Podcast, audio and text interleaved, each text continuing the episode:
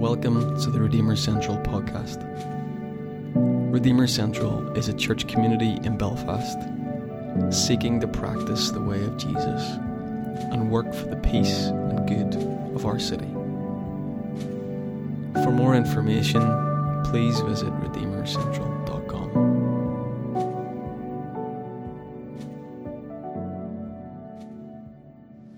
Thank you, Ian. Well, it's good to see you all gathered this morning. And uh, let me just put in a wee alert at the beginning that I don't have any slides to. Is this a bit muffled? Okay. Um, I don't have any slides to accompany uh, my talk today. Um, so if you're wanting to take down some of the quotes that I reference, you'll have to have a wee pen handy.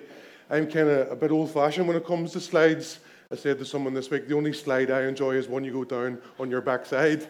But I do enjoy, I do enjoy a prop, and uh, I brought a little prop with me today, and it's just this here. Now, you know, uh, one of the things that I really love about January and the beginning of a new year is that you get to do a real clear out. Are you familiar with that practice at the beginning of a year? Uh, you rid of your cupboards and your closets, and you get rid of what you don't need and what you won't eat and what will refuse to fit you anymore, which is about 50% of my wardrobe at the moment. It always feels really great to have a purge. And just before Christmas, um, I got a new set of shelves for my books. And I was going through all the books, which ones I wanted to keep up there, which ones I wanted to move to the attic maybe, and some other ones that are destined for the recycling plant. But you know, when I was going through all the books, tucked right in the middle of them was this little notepad here. This little uh, faded charcoal, charcoal covered notepad. And when I saw it in the bookcase, immediately I was drawn back 25 years to when I was a lad of 16 or 17. And uh, it's filled with written out Bible verses from the King James Version, of course, when I was trying to memorize them at the time. And you know, as I turned over the pages, I was right back there again. Right back to those days in my bedroom that I shared with my older brother when, I don't know, it felt like a switch went on for me. And I fell head over heels with God. I couldn't get enough of the Bible. I discovered Hillsong and Darlene Zschech. And I started to wear a shirt and tie and shiny shoes on Sundays. And it was like the romance had begun, and I couldn't get enough. And I remember the pastor coming to see us at our home, and when he came, my mother kind of gave an eye roll, and she said, Oh, our John goes through phases. It's probably just another one of those. And it's right, she was right, I did, so I had a Kylie Minogue phase. I had a Japanese phase, strangely enough. I actually had a phase about snakes, would you believe? And these days I can't stand the creatures. I even had a prisoner cell block H phase, and if you've never come across that bill in your life, is diminished. But my mother had uh, warrants for her response. But I don't know, this phase seems to have been the longest lasting. But you know, as I went through this little notepad, thought back to those days whenever everything was so brand new and exciting and within reach, and when the gospel was so clear and so concise and so compelling, and I was so certain, and there were no ambiguities, and the great task at hand was to bring others into that certainty. And it was the beginning of my romance. That's how it started. Just a foolish boy of 16 with foolish notions about a black and white world and what it meant to live a life of faith. You know, standing in my bedroom reminiscing, I thought to myself, how much has changed since then? The romance has taken a good few hints, hits and knocks over the years. There have been times of wrestling and doubt when I wasn't certain my certainties anymore, and the contours got changed, and I even wondered if I had anything left at all. There have been times of great angst and even despair confronted with the suffering in the world, the suffering in others around me, the pain even in my own life. Times whenever it felt like cliches and platitudes just would not suffice. Why does God not temper the wind for the shorn lamb? Why does God allow the hawk to kill the sparrow? Does any of it even make sense? There have been times when we've been disappointed, times when we've felt ignored. Indeed, there have been times when I felt very cramped by it all. Because along the road, we kept bumping into people and into situations that kept challenging my tidy view of the world, who made me wrong when I had shelves of books that made me right, who kept giving me opportunities to waken up and lighten up and fess up and grow up. If only I'd known. And so here I am now, 25 years on. This little black book is in my hand. And I remember our mission back then was to change the world one person at a time. And what happened instead was my own world got radically changed. And some days I think I know less now than I've ever known before. And I say all this as a kind of disclaimer because when it comes to talking about prayer, I got to be really open with you all and say I'm utterly unqualified. I still feel after 25 years only at the edge of the very edges. I don't understand it. I can't explain it. I don't know how it works. I only know that in some mysterious way it's important. Just as in life, all the important things are ritualized. So if you, if you love someone, you'll kiss them. If you think someone is important or of great esteem, you'll shake their hand. If you believe in God, you'll pray. But how do you do that? Well, you know, over the few, past few weeks, Dave and Stephanie have helped to give us some glimpses and snapshots, talking to God, talking with God. And I would say that for the vast majority of us here today, that's how we see it talking. It means talking to an all knowing, an all powerful God who might influence events in the future on our behalf. In other words, prayer is filled up with ideas of His power, His control, His ability, and His strength. And when you think of it, it's almost like texting God when you need something. It's like the little caption I came across somewhere in social media that says, Right, I'm off to pray. Anyone want anything? Wendy Cope wrote this poem When I went out shopping, I said a little prayer. Jesus, help me park the car, for you are everywhere. Jesus, in his goodness and grace, Jesus found me a parking space in a very convenient place. Oh, toot the horn and praise him. And I know I'm being facetious, but this is kind of how most of us see it. But what if talking is only a part of prayer? And so, yes, we talk to unburden our hearts. But what happens when your words run out? What happens whenever you're scraping the bottom of the verbal barrel? What happens when there's only silence left? Or the deep, inarticulate longings of your being? Well, what if prayer or the impulse to prayer to pray becomes this exercise in paying attention or straining the inner ear to hear. Or it becomes just this bare recognition of your own frailty and of how dependent and exposed and limited you really are. Or something that beckons you out of yourself. That instead of seeing it like this kind of cosmic slot machine, where when you say the right words and muster up enough faith, and have the right Bible promise, the answer will be on its way. Instead of that, seeing it more like a response of the soul to the wonder and the discovery and the darkness that it encounters.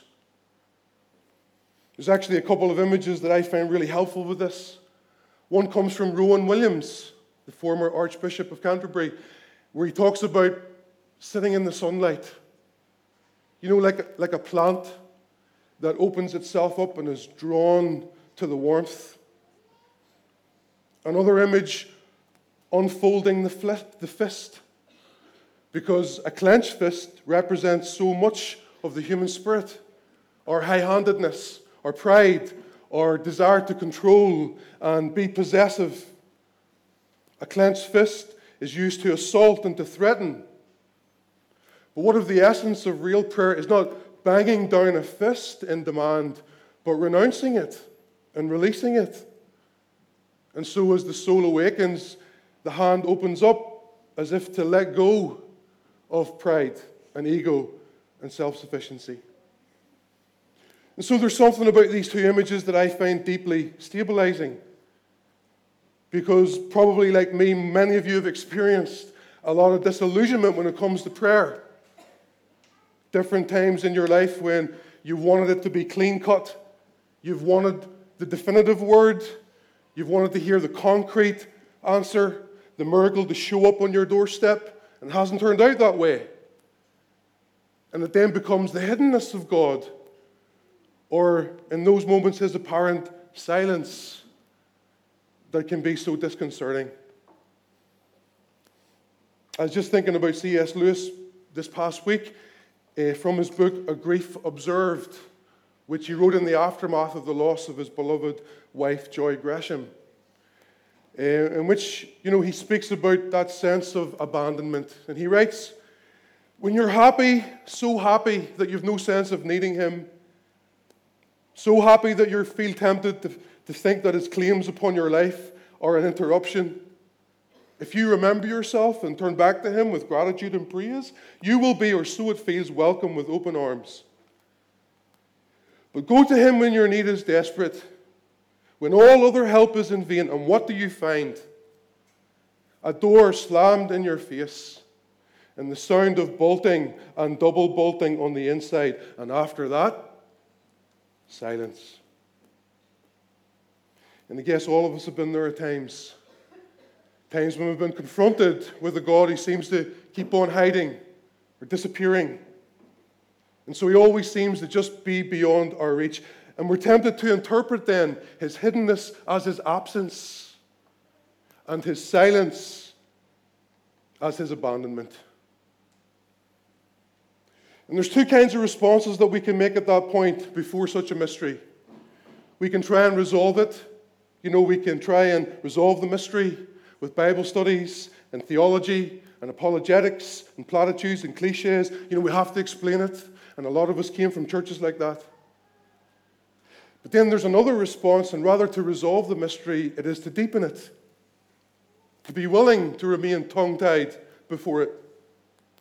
You know, to try lean into it, to recognize that God doesn't hide himself because he's being indifferent or hardened toward us, but actually, strangely, to make himself known and to draw us out of ourselves and to, to encourage us to kind of break the shells that we form around ourselves, like a wee snail or a hedgehog, all curled up in its own obsessions.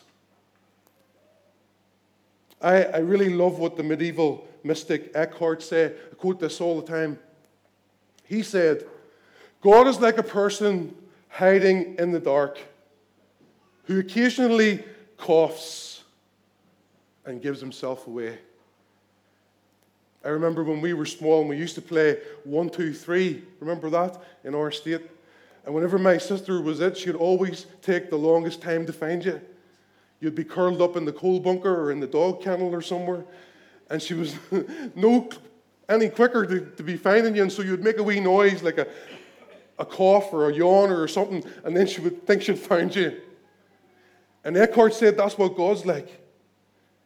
And as painful as his hiddenness and his silence is, there are those moments in our lives when he coughs, those moments of discovery, epiphany, those click moments when you say to yourself, ah, he's there.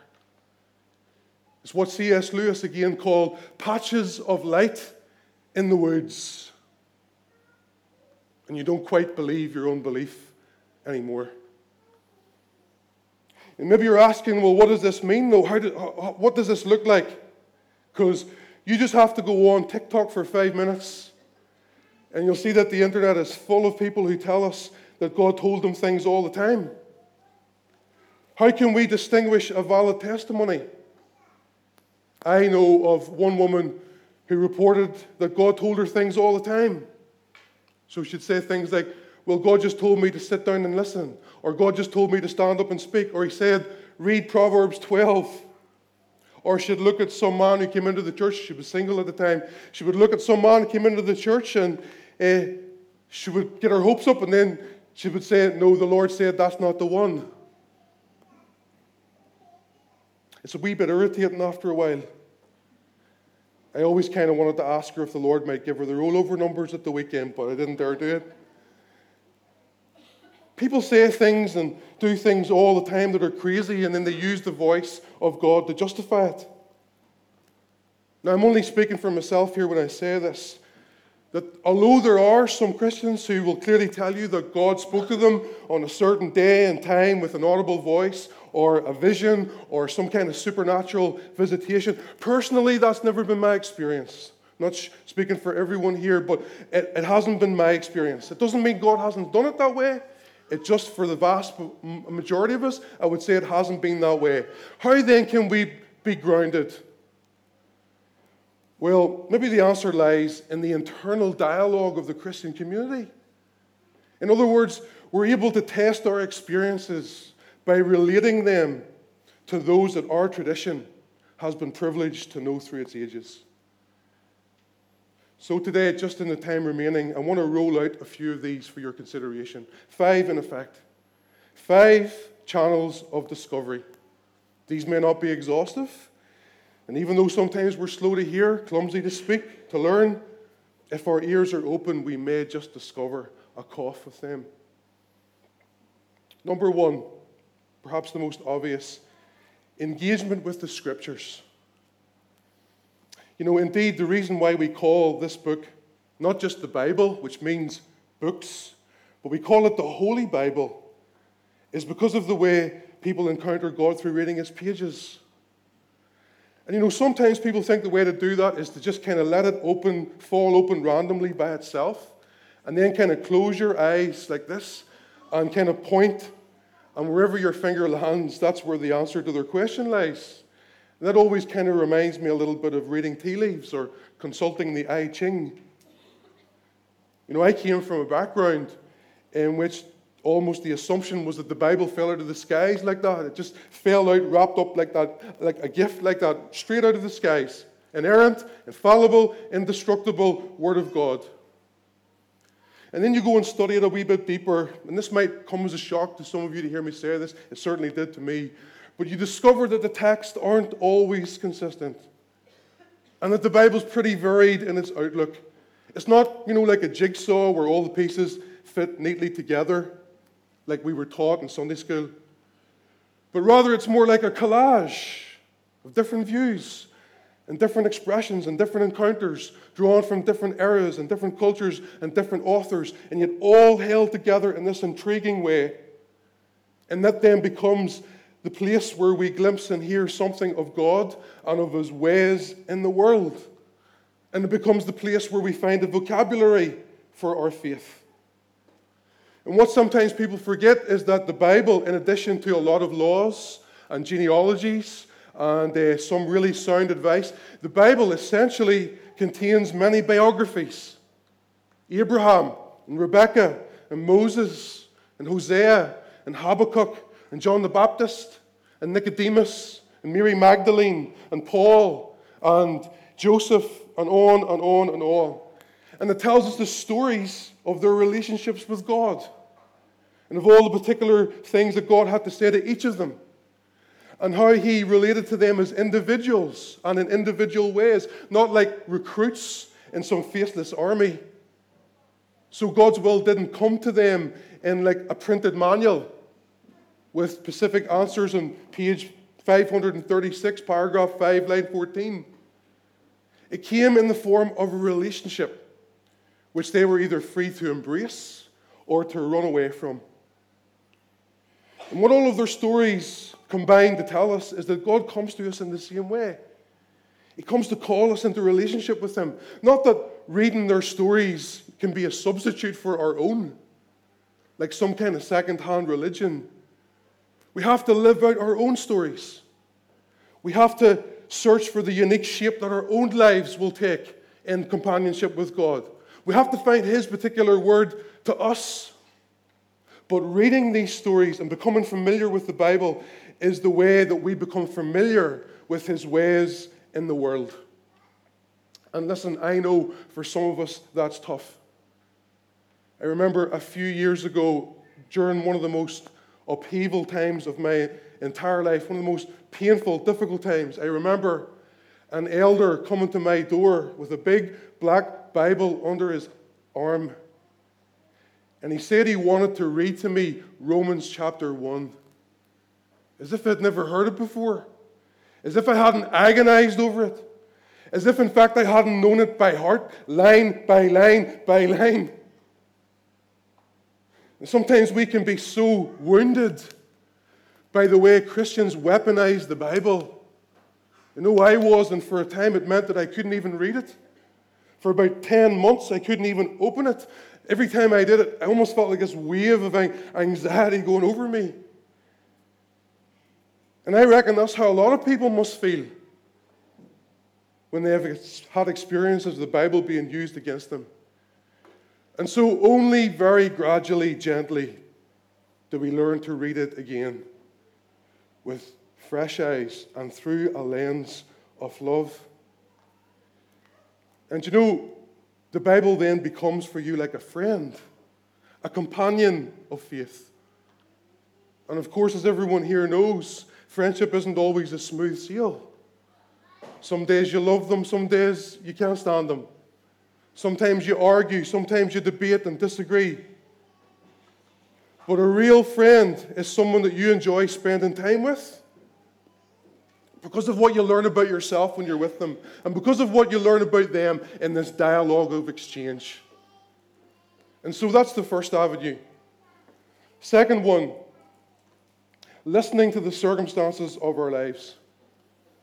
You see, the old religious word for this is providence. Providence where you kind of connect up the dots.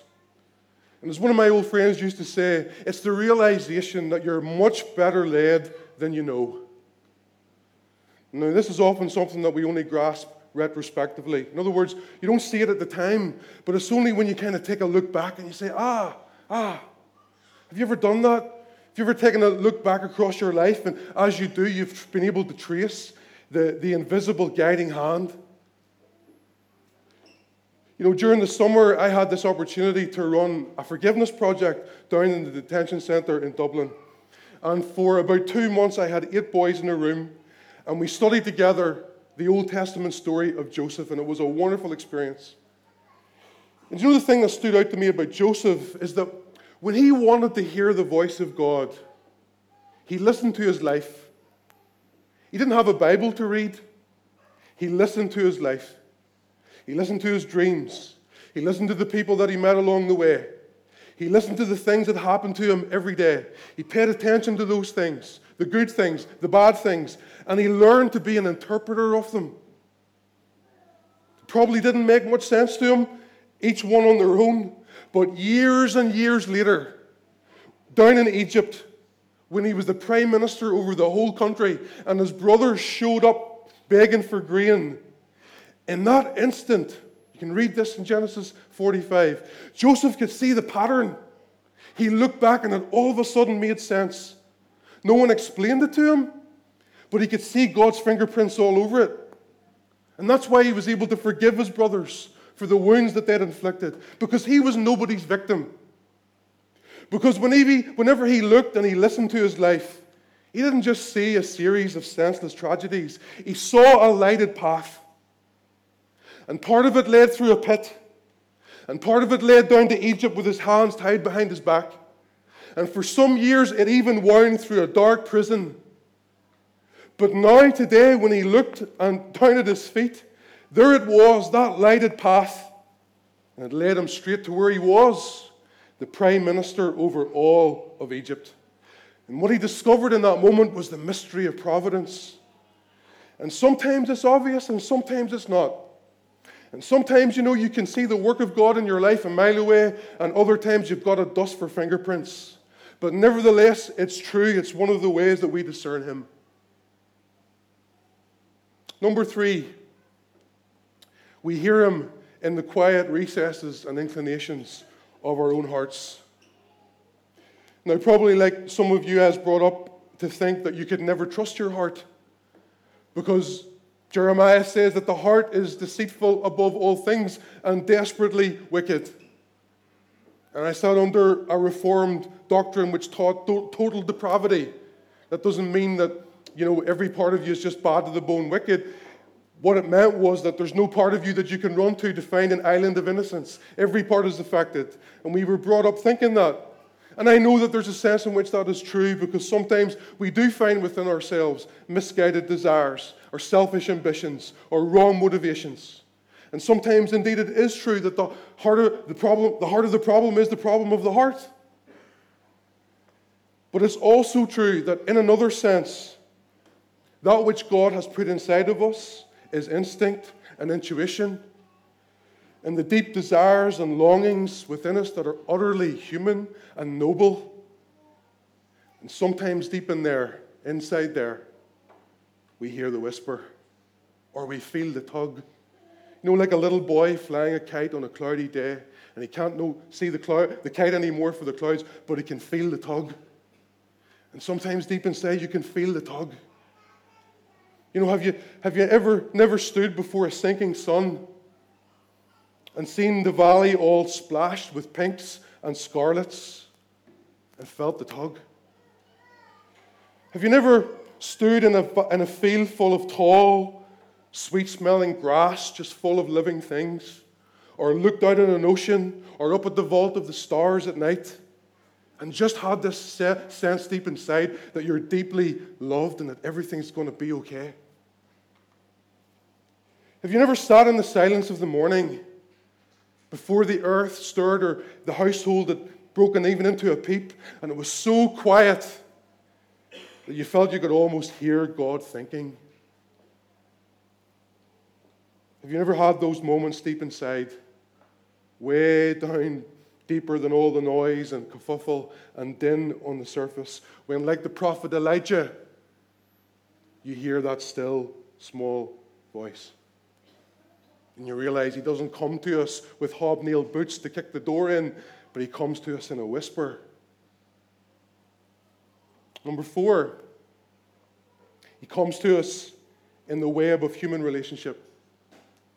Let me ask you have you ever spied God out in the gift of human love? You know, there's this wonderful verse in 1 John where it says, No one has seen God at any time. He's the invisible one. But when we love, then God gets seen in the world. And that happens in and through all the tapestry of ordinary life in the birth of a child, in death, in romance, in desire, in the joy of eating with someone, laughing, crying with someone who's only truly begun to understand you. And that then becomes your holy ground. It's like the little poem that says, I sought to hear the voice of God and climb the highest steeple. But God declared, Come down again. I dwell among the people. I mentioned the last time I was speaking Philip Yancey and how he became a skeptic for a time in his life, and how that skepticism was broken in upon, not in the usual route, but by three unusual ways. Number one, by the glories and the beauties of nature around him. Number two, by the power of classical music. And number three, by the melting of romantic love. And he says, As I look back, this is what matters that I have loved and been loved, and all the rest is just background music. It's that which takes us out of ourselves and clears the way then for communions with God. You know, one of my favorite poems that I've only ever given to a handful of people in my life was written by a man called A.J. Simpson Wilson. And this is what he writes it's called The Sense of Him. Not merely in the words you say, not only in your deeds confessed, but in the most unconscious way is Christ expressed. Is it a beatific smile, a holy light upon your brow? Oh no, but I felt his presence when you laughed just now. For me, 'twas not the truth you taught, to you so clear, to me still dim. But when you came, you brought with you a sense of him. And from your eyes, he beckons me. And from your heart, his love is shed till I lose sight of you and see the Christ instead. And that brings us to the fifth and final one today. And God speaks to us in the person of Jesus Christ.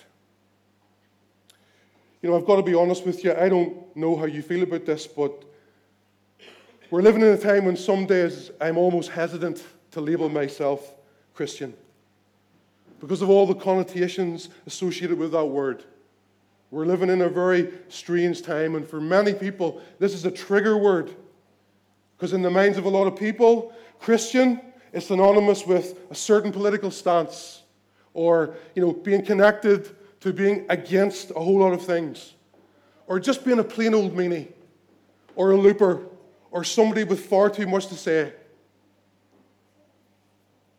But you know why I still retain it? Do you know why I still see value in it? Not just because I've learned in the last 25 years that there's lots of different ways of being Christian, but supremely because we believe that God is most intimately known through an encounter with Christ. And that's it. That's it. Everything else is just a pointer. The church is a pointer. Sometimes it's a bad one. The Bible, it's a pointer. The creation around us, it's a pointer. It's all snapshots and whispers and signposts.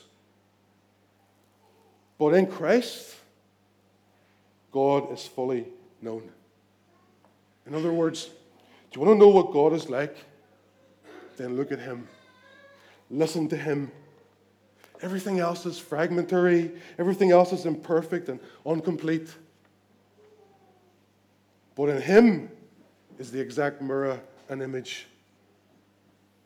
Do you know, one day the disciples could stand it no longer. Jesus had been talking to them about going away, and they couldn't stand it. They couldn't stand it. And finally, Philip, speaking up for the whole group, he said, Lord, show us God, and that'll be enough for us. Just show us God. We'll be satisfied with that. Just show us God.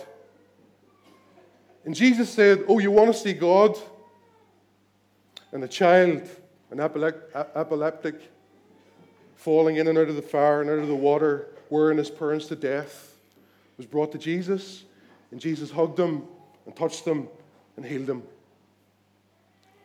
And the disciples said, Well, that's nice and all, but we want to see God. And so a leper came to Jesus. He was an untouchable, an outcast, one on the margins. And Jesus reached out and touched him and healed him. And the disciples said, But we want to see God. We want to see God. And Jesus said, Oh, you want to see God? So he took a towel and a basin of water and he got down on his hands and knees and he washed all their feet. And they said, Oh, no, don't, no, no, don't. We want to see God. And he said, Oh, you want to see God? And so he picked up his cross and he climbed up the hill and he turned and looked around at every one of us and he said, Have I been with you all this time and still you don't know me? Don't you know that whoever has seen me has seen God. And this is why we remain Christian. This is why, for me, the phase has lasted. Still captivated by the Galilean. Because God is met in him. And after that, every other discovery in your life is a blessing. We're going to come to the communion table in a moment, but look, just as we draw to a close, I want to ask you politely, as I ask myself, What's your listening skills like? What's your listening skills like? Do you, feel, do you ever feel sometimes like listening is arguably the most underrated skill in the world these days? Have you ever found that there's very few people who know how to listen well? Because it takes effort, it takes discipline, it takes a certain posture turning outside of yourself. Because most of us are just waiting for the gap for a person to take a breath so we can insert our own opinion. Like the woman, that self obsessed woman in, in the film Beaches, where she said to her friend, Well, enough talk about me, let's talk about you. What do you think about me? I was reading the other day about one of the ex presidents of the States, I think it was Franklin Roosevelt. And the story said that, you know, he got really tired of all the long lines of people that were waiting to receive him at the White House because he, he complained that no one really paid attention to anything he said. And so one day he tried out an experiment. As he went down the line and shook hands with all these important diplomats, he would lean in and whisper into their ear and say, I murdered my grandmother this morning. And they all replied, Marvelous. Keep up the good work, sir. We're so proud of you. God bless America. And it wasn't until he got to the end of the line where there was the ambassador from Bolivia who actually heard what he had to say. And not knowing quite how to respond, he looked at the president and then he whispered back into his ear, I'm sure she had it coming. See, listening is a rarity in a noisy world. We have such difficulty with it. And yet, probably, I would say we need it more than ever before. And maybe the one who listens can, as a result, be radically affected in ways that they never imagined. So, what are your listening skills like? You're you looking out for the patches of light in your own set of woods? Let me close with this. But you know, today, this afternoon, I'm going down to the children's prison in Dublin where I work. And this afternoon, we're going to say goodbye to a boy who tomorrow morning will be, uh, it will be his 18th birthday. And tomorrow, he will be transferred to Wheatfield Men's Prison, where he'll spend the next 10 years, and only after 10 years to be considered for parole. And I was speaking on Wednesday to one of the chaplains from Wheatfield, and he said something to me down the phone that kind of put a chill down my spine.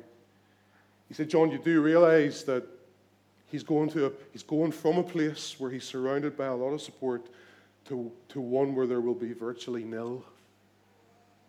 What he was saying was, he's going into the abyss. He's going into, as one of my colleagues calls it, the snake pit.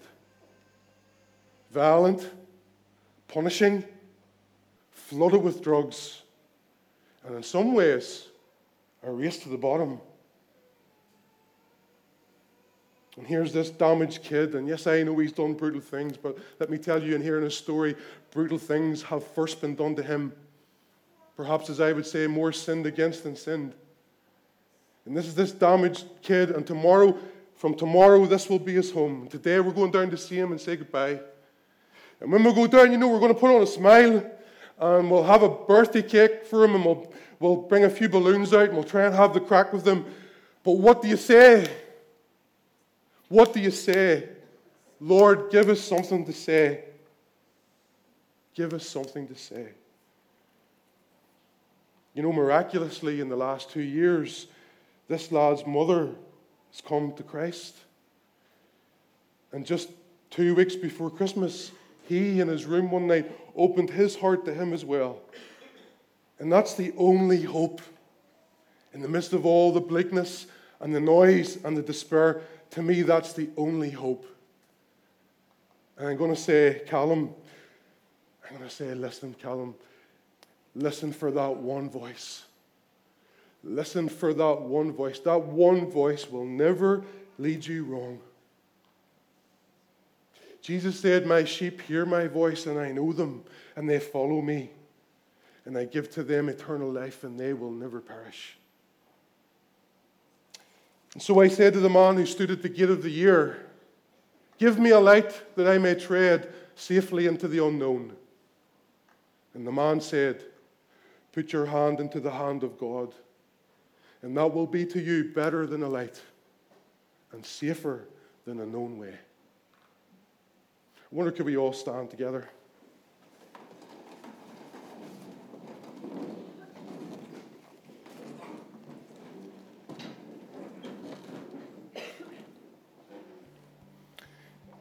Dave's going to lead us in a song just now, and um, can I just say that this communion table that has been spread is also one of the ways that we hear God. It's almost as if this table is His spoken invitation to you that you are seen, that you are loved, and that you are invited.